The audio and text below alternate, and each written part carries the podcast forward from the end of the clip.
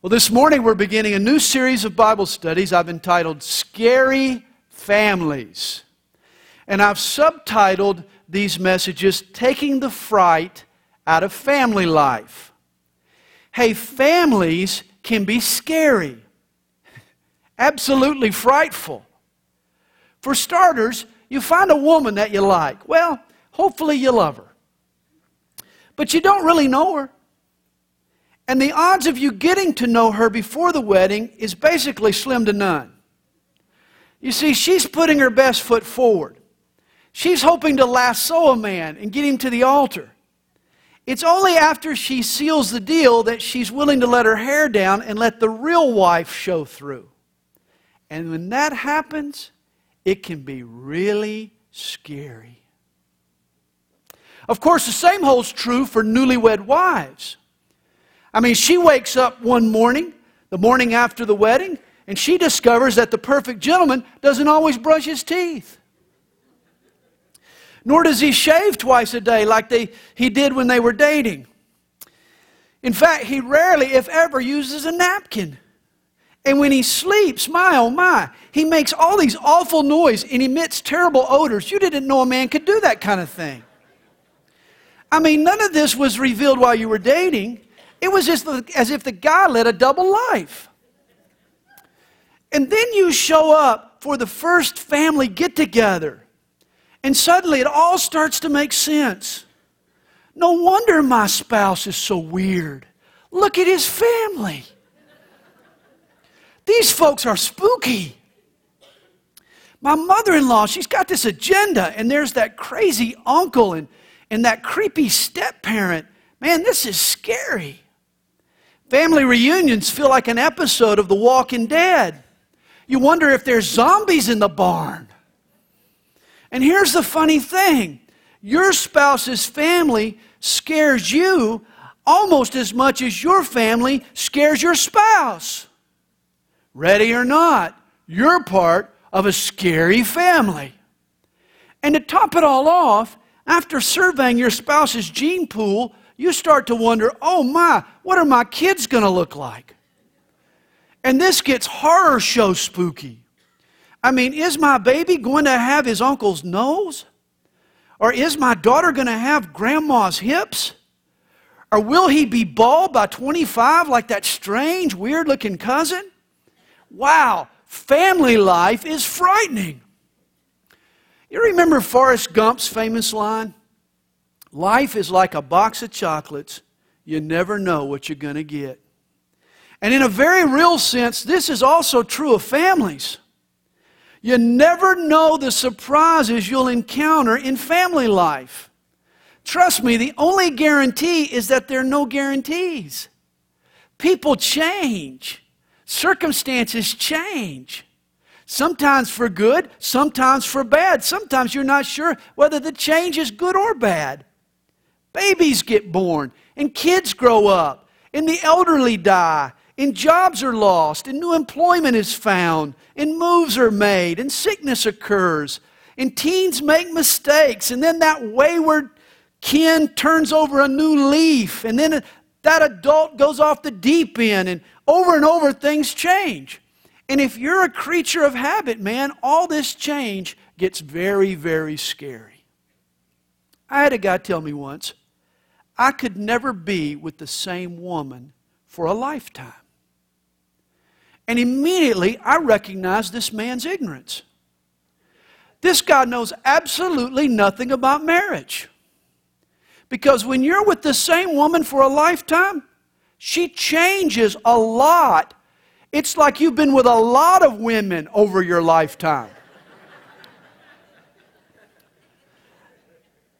After 31 years, I've lived with numerous dress sizes and hair colors and body types and just about every mood you can imagine.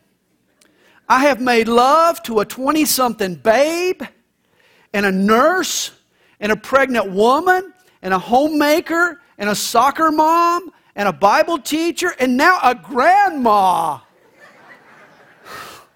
And I never knew it could be so good. Hey, family life can get really scary at times, but it's never boring, that's for sure. Even to happily married people from relatively normal families have no idea the changes and the challenges and the opportunities that tomorrow holds. Now, each week of this series of messages, I'm going to start out our study with a few photos of scary families. I, I just think I should do this. And, and, here is this week's sampling. First of all, uh, the kids with guns. There they are. This is really scary to me. I mean, what are these parents thinking? Hey, come on, kids, let's get a photo in front of the tree with your new automatic rifles. That's like a scary family. Look at this. This kid is getting, look at the expression on that kid's face. I mean, it's like, okay, okay, I'm not sure I need this much affection. Control yourselves, would you? That's what this little kid's thinking. And then, man, here, here's a couple. Let's go for a walk, honey. Hey, Marge, let's go for a walk down the interstate. There's lovely views from the exit ramp. And, and here, here's a dad that has gone completely nuts. All four of his girls are dressed up in their brand new matching PJs, and for some odd reason, this knucklehead dad goes topless. What's he thinking? Trust me, this guy is very, very scary. And that brings me to this week's lesson.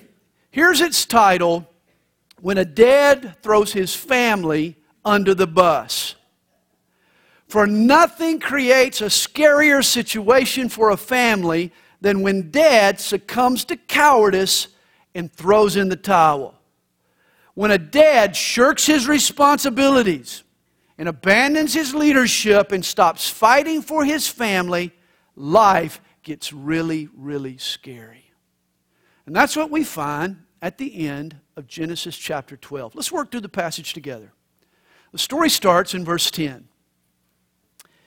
Now there was a famine in the land, and Abram. Now, God is going to later change his name to Abraham. And so, out of habit, I'm going to refer to him by both names, Abram and Abraham. But just know, I'm talking about the same guy. So Abram went down to Egypt to dwell there, for the famine was severe in the land. Now, if we were to list the great men of the Old Testament, we could make a case for a lot of guys. Noah, for example, what a great, what a great man, what a great man of faith. Joseph, Moses, the lawgiver, Moses. Maybe Joshua. Oh, certainly we could make a case for David, or Elijah the prophet, or Daniel, or even Nehemiah. But at the top of that list would certainly sit this man, Abraham. He was the first of God's chosen people, the founder of the nation Israel. Did you know that three times in the Bible, Abraham is referred to by the exalted title, friend of God? Can you imagine a more glorious title? This man was God's pal. Even the Muslims call him El Khalil or the friend. When the New Testament authors seek to illustrate saving faith, they point back to Abraham's example. He believed God and it was accounted to him for righteousness. Did you know that a full third of Hebrews 11, that famous chapter we call the Hall of Faith, is preoccupied with the faith of Abraham? 30%. Once there was a tour bus traveling through the European countryside. It seemed that every town or village could boast of some great resident that had been born there. Well, when the bus stopped for gas, one of the passengers rolled down his window and he asked the man on the stoop, sitting there on the stoop, he said, Were there any great men born in this town? The old man replied, Nope, only babies. The point is, is that great men don't start out that way. They're made, not born. Or you could say, they're born again. And such was the case with Abram. Joshua 24, verse 2, implies that Abe and his family started out as idol worshiping Babylonians. Abe, Abraham was a sinner, saved by grace. And here in Genesis chapter 12, he shows his frailty and his faults. God calls Abram out of Babel and brings him to a new, fruitful land. It's going to belong to Abraham and his descendants for all eternity. But as soon as famine hits, rather than trust God, the father of our faith tucks tail and he bolts for the Nile. Egypt had storehouses full of food. Abram wouldn't need to have faith in Egypt. And it came to pass when he was close to entering Egypt, I mean, he could see the pyramids off in the distance. He said to Sarai, his wife, Indeed, I know that you are a woman of beautiful countenance. Now, what makes this so amazing is that Sarai was 65 years old at the time. 65. Here's a woman who went shopping for a bikini with her Social Security check. No cosmetic surgery for Sarah, no knife for Abe's wife. This was a silky senior, man. Sarah was retirement age, but still hot enough to get recruited to join the harem of this lusty Oriental sultan. Now, this kind of mature, ageless beauty. This is unusual, but it's not unprecedented. As a matter of fact, I did a few calculations this week. According to Genesis chapter 23, verse 1, Sarai lived to be 127 years old. If my wife lives to be 100, and she could, her grandma lived to be 102, as a matter of fact. That means that 52 is to 102 what 65 is to 127 puts it all in perspective to, with, to me. I'm like Abram. I'm married to a foxy freebird. The pretty Sarah and Kathy Adams are two peas in a pod. But Abraham, he has some fears. And they, they arise in verse 12. Therefore, it will happen when the Egyptians see you that they will say, This is his wife, and they will kill me, but they will let you live. They'll murder me to abduct my wife. That's what Abram's worried about. Now, you would hope that Abram would answer this threat with courage. I mean, he's the father of faith. That he would say something like, Well, we're going to stick to our guns. Honesty is the best policy. Or that he would buck up and trust in God's protection. Or that he would even man up and lay down his life to defend his wife. But oh no, that's not what he does. He hides behind a skirt. In order to save his own skin, he begs his wife Sarah to lie to the Pharaoh. He says, Please say you are my sister, that it may be well with me for your sake, and that I may live because of you. What a wimp! What a coward! He buckles under to fear. Sarah was a knockout, but all a fearful Abram is worried about is getting knocked off. So, to safeguard his own life, he tells his wife to fib. Baby, take off your wedding band. Claim to be my sis, a miss, not a missus. You know, Genesis 20, verse 12 explains that this was partially true. Sarai was Abram's half sister, his dad's daughter, an arrangement that was morally accepted at the time. But Abram requires Sarah to go further and to disavow their marriage. He orders her to falsify the truth. Wow, this supposed godly Abraham isn't being a strong moral influence on his wife. His priority is nothing but self preservation. And Abram's fears came true. We're told in verse 14. So it was when Abram came into Egypt that the Egyptians saw the woman, that she was very beautiful. The princes of Pharaoh also saw her. I mean, they were the first ones to spot her beauty, and they commended her to Pharaoh. And the woman was taken to Pharaoh's house. Now, the most amazing thing about this story is that Sarai complied. You know, the Bible doesn't say that she lied as Abram requested. That would have been a sin. And a wife should never sin against God, even if her husband suggests it. But neither did Sarai buck Abram. In fact, she submitted to her husband's wishes even when they were a mistake. Did you know that twice in the New Testament, Sarah gets commended? Once for her submission and once for her faith.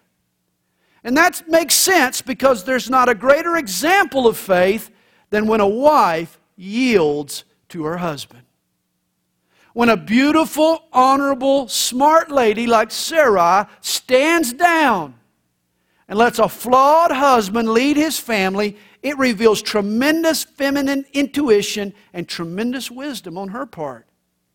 You see, whenever a husband shows a lack of judgment, it puts his wife in a pickle. If she doesn't take over, he's going to make a mistake. But if she does take over, ladies, your husband's going to stop trying.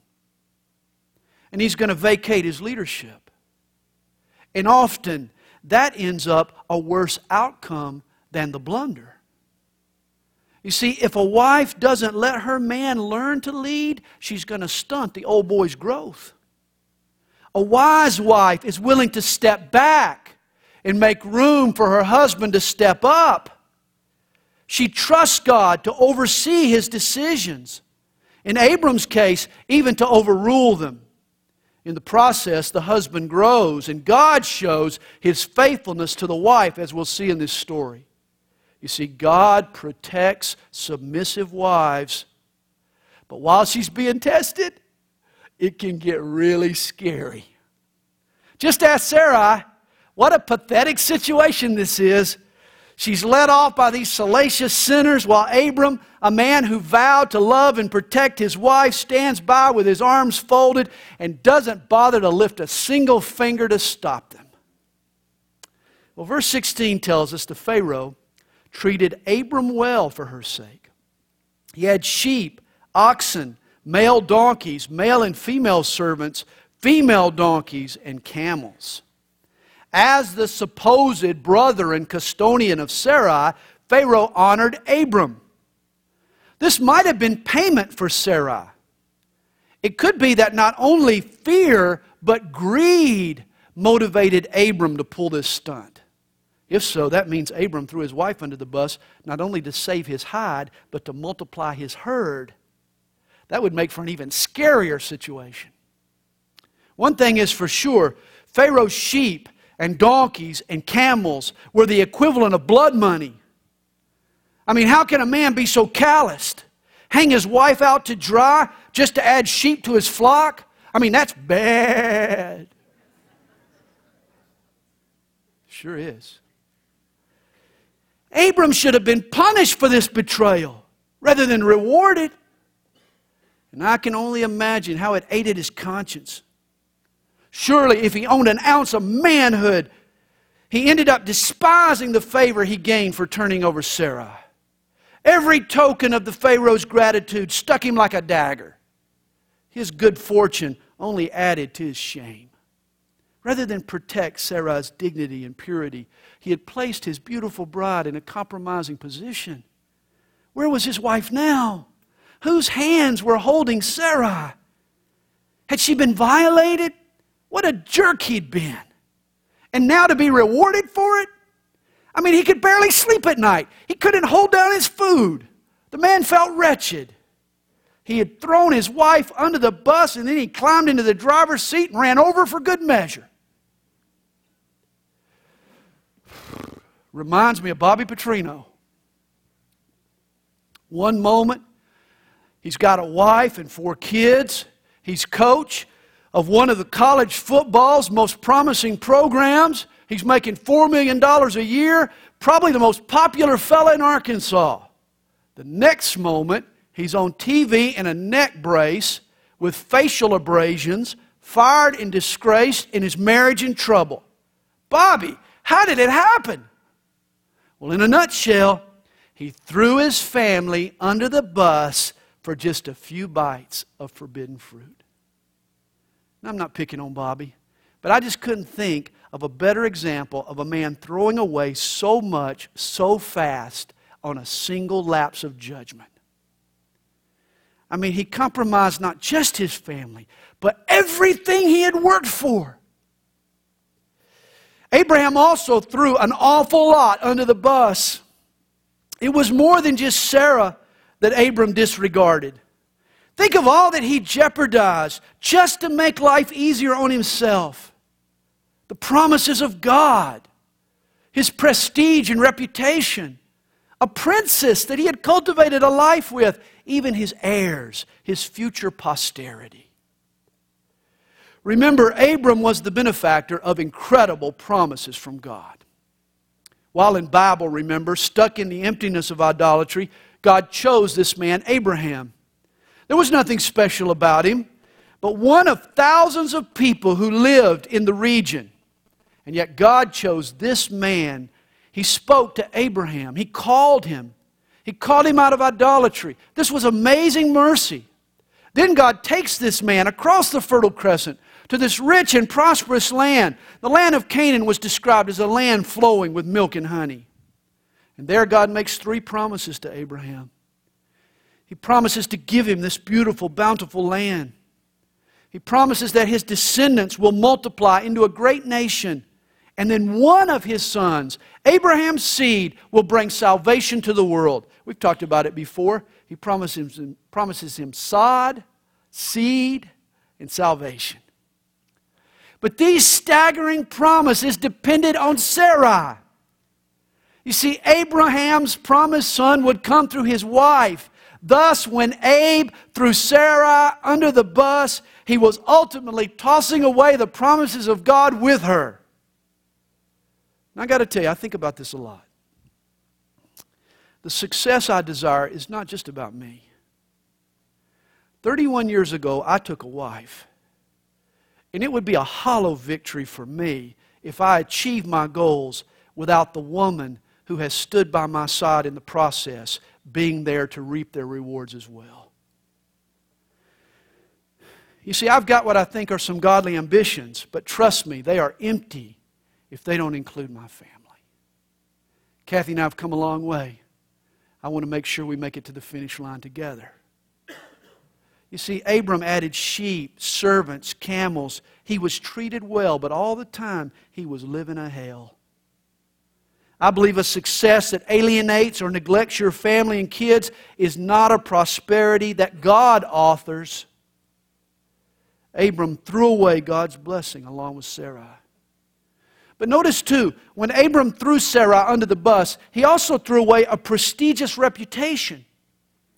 How could Abram not think that eventually the word would get out? That what he had done would be known in his nomadic circles. I mean, he would be labeled a coward and a liar and, and a good old slime ball. I mean, a man hiding behind his wife's skirt would never be treated seriously again.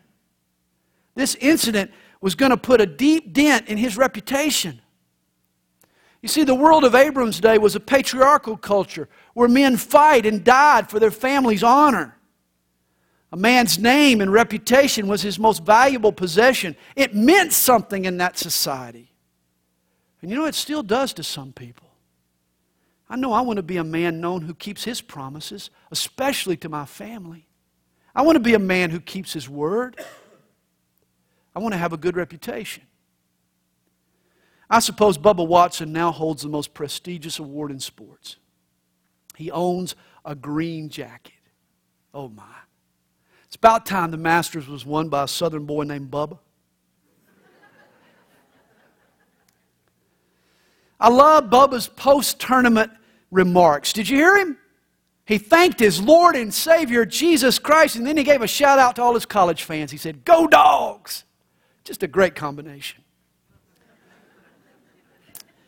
But the way Bubba feels about his green jacket is the way that every man needs to feel about the reputation that he wears.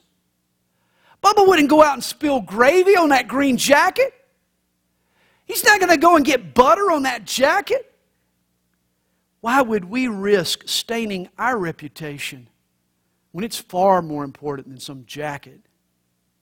How could Abraham be so nonchalant with his good name? Didn't he value the prestige that his life had earned to this point? How, how could it just be so easy to throw it all away? It's ironic, but hard work goes into gaining a reputation. Long years go into gaining and earning a reputation. Whereas sometimes all you have to do to ruin one is nothing. He just stayed quiet. And often that's all it takes. A failure to act can stain a reputation. When Abram threw Sarah under the bus, he was tossing God's promises and his prestige along with her, as well as a princess. You see, Sarah wasn't just a pretty face or a well proportioned figure to Abram. You got to know, lots of effort and patience and hard work and growing together had gone into their relationship. He had made an investment in this woman. She was his princess. The name Sarah means contentious. Think about this. Abram lived for many years with a gal named Contentious. Oh, my. I mean, Solomon also had some experience with such a woman. He comments on it. Proverbs 21 Better to dwell in a corner of a housetop than in a house shared with a contentious woman. In Proverbs 27, a continual dripping on a very rainy day and a contentious woman are alike. He had some experience with contentious. It's interesting. Abram and Sarah were both married to a drip, but they worked it out. And you see, that's what real love does it doesn't run, it doesn't bail, it doesn't quit, it works it out.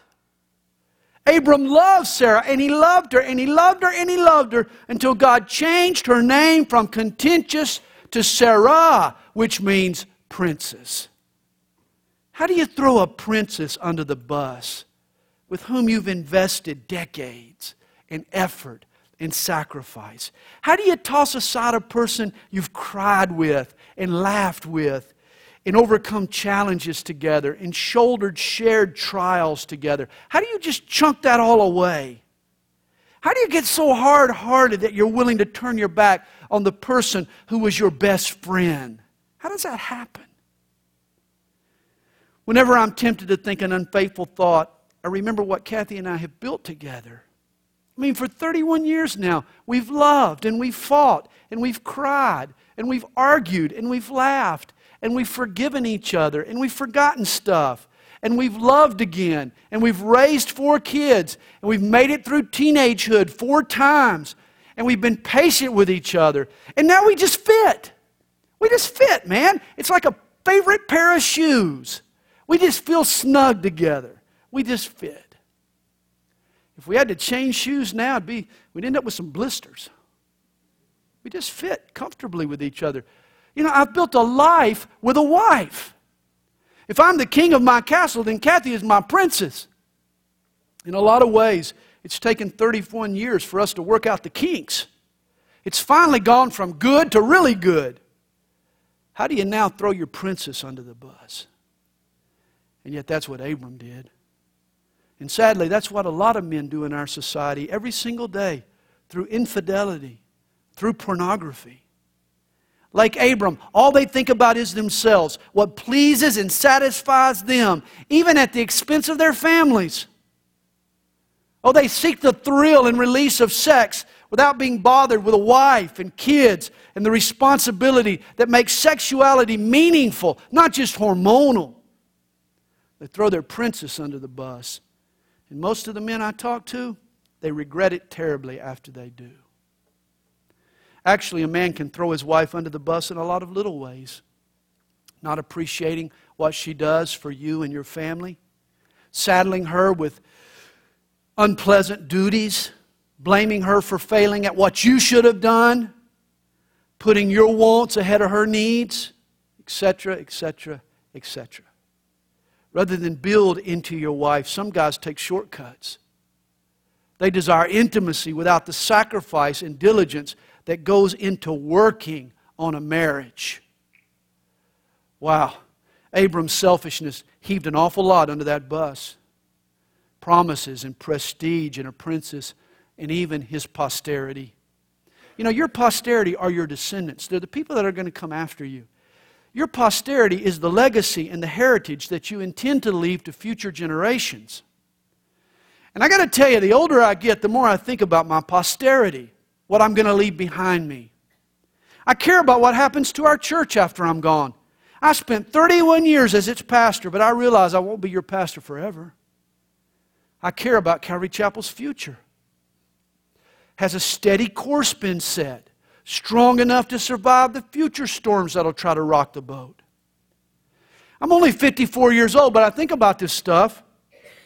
I certainly think about the mistake that I could make that would nullify a lot of the good that I've done and disqualify me from ministry. I realize it's happened to better men than me. I think about this. I'm concerned about this. I want my life to bring God glory, not shame. Posterity is also why I'm concerned over what my kids will say about me one day. Why I'm trying to be a godly example to my daughter in laws and my son in law. And why I'm now zealous about finding ways to influence my grandkids, especially when it hits me that granddad is a more distant position than dad. Most of all, I pray that the passion I have for the grace and truth of Jesus Christ will go on beating in the hearts of the people I love even after I'm long gone. I suppose that if Abram's life had ended in Genesis 12, he would have left a legacy, all right. But instead of the father of our faith, he would have been known for his cowardice. Later, God will take Abram out under the night sky and he will show him the stars.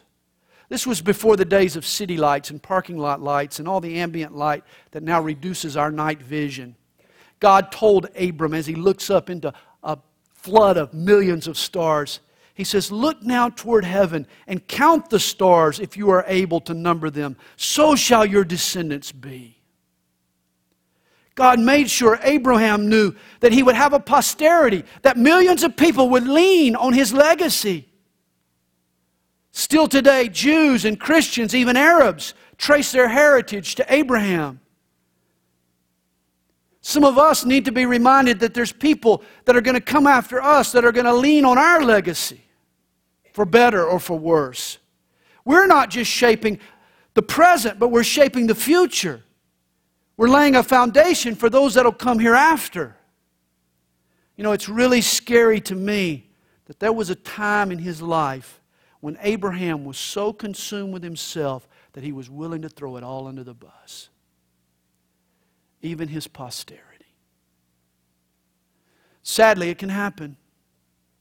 Jim Loscalzo is a photojournalist who worked 16 years for U.S. News and World Report. He covered vital stories in over 60 countries. He loved his job, won countless awards, said he couldn't stop moving. He admitted, I'm somewhat of a travel addict. But his relentless pace eventually took a toll on his family. He was in Iraq during his wife's second miscarriage. Finally, Loscalzo, he decided to give it up, put his family first. He writes this in his memoirs How to Stop Moving? It was about accepting a simple truth. In the world of photojournalism, I will always be a man of minor accomplishments. But in the field of fatherhood, to one little boy at least, I had a chance to become a legend. Dad, I don't know what drives you, but whatever tempts you to throw your family under the bus, it's not worth it. Your legacy is more important than you think. Think about God's promises. Think about the prestige of a good reputation. Think about your princess. Think about your impact on posterity. You see, it gets real spooky when a man gets so immersed in his own stuff that he's willing to throw it all under the bus. That's really scary. It's interesting what happens in the rest of Genesis 12. Here's hope for all wives. We're told in verse 17, but the Lord plagued Pharaoh in his house with great plagues because of Sarai, Abram's wife. Even though Abram felt his wife, God did not. God honored her submissive attitude and rescued Sarai. God plagued the Pharaoh's household. We're not sure what it was. Perhaps barrenness or boils or blisters or battles. Who knows? The Bible doesn't say. But it was enough to pull Sarai out from underneath the bus and ensure her safety. The Lord even used the evil, idolatrous Pharaoh to rebuke the friend of God, Abram. And Pharaoh called Abram and said, What is this you have done to me? Why did you not tell me that she was your wife? Why did you say she is my sister? I might have taken her as my wife. Now, therefore, here is your wife. Take her and go your way. So Pharaoh commanded his men concerning him, and they sent him away, and his wife, and all that he had. Now, I wish I could tell you that Abraham was a quick learner, but he wasn't. It will surprise you to know that this whole story gets repeated in Genesis chapter 20. This time, Abraham and Sarah are traveling in Philistine country. Sarah is near 90 and yet still a hottie.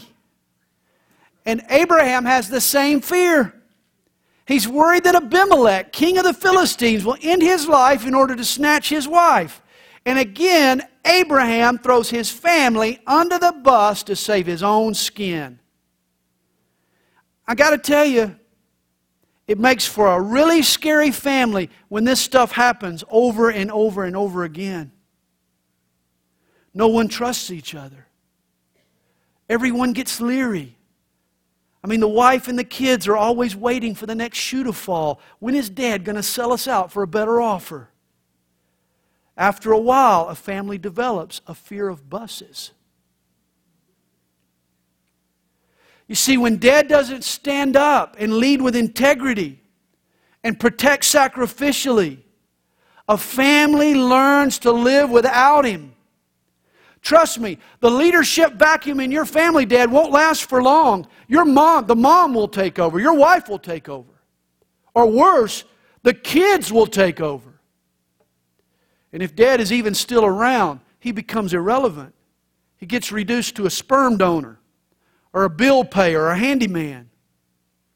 I wish we had time now to canvass Abraham's life for the moments where he turned it around, for he surely did. You see, if God had just been the God of the second chance, Abraham would have struck out. But our God is the God of the third, and the fourth, and the fifth, and the other chance when we need it, and the one more chance. Abraham eventually overcame his fear by growing in his faith. You see, here is the lesson for week one of scary families.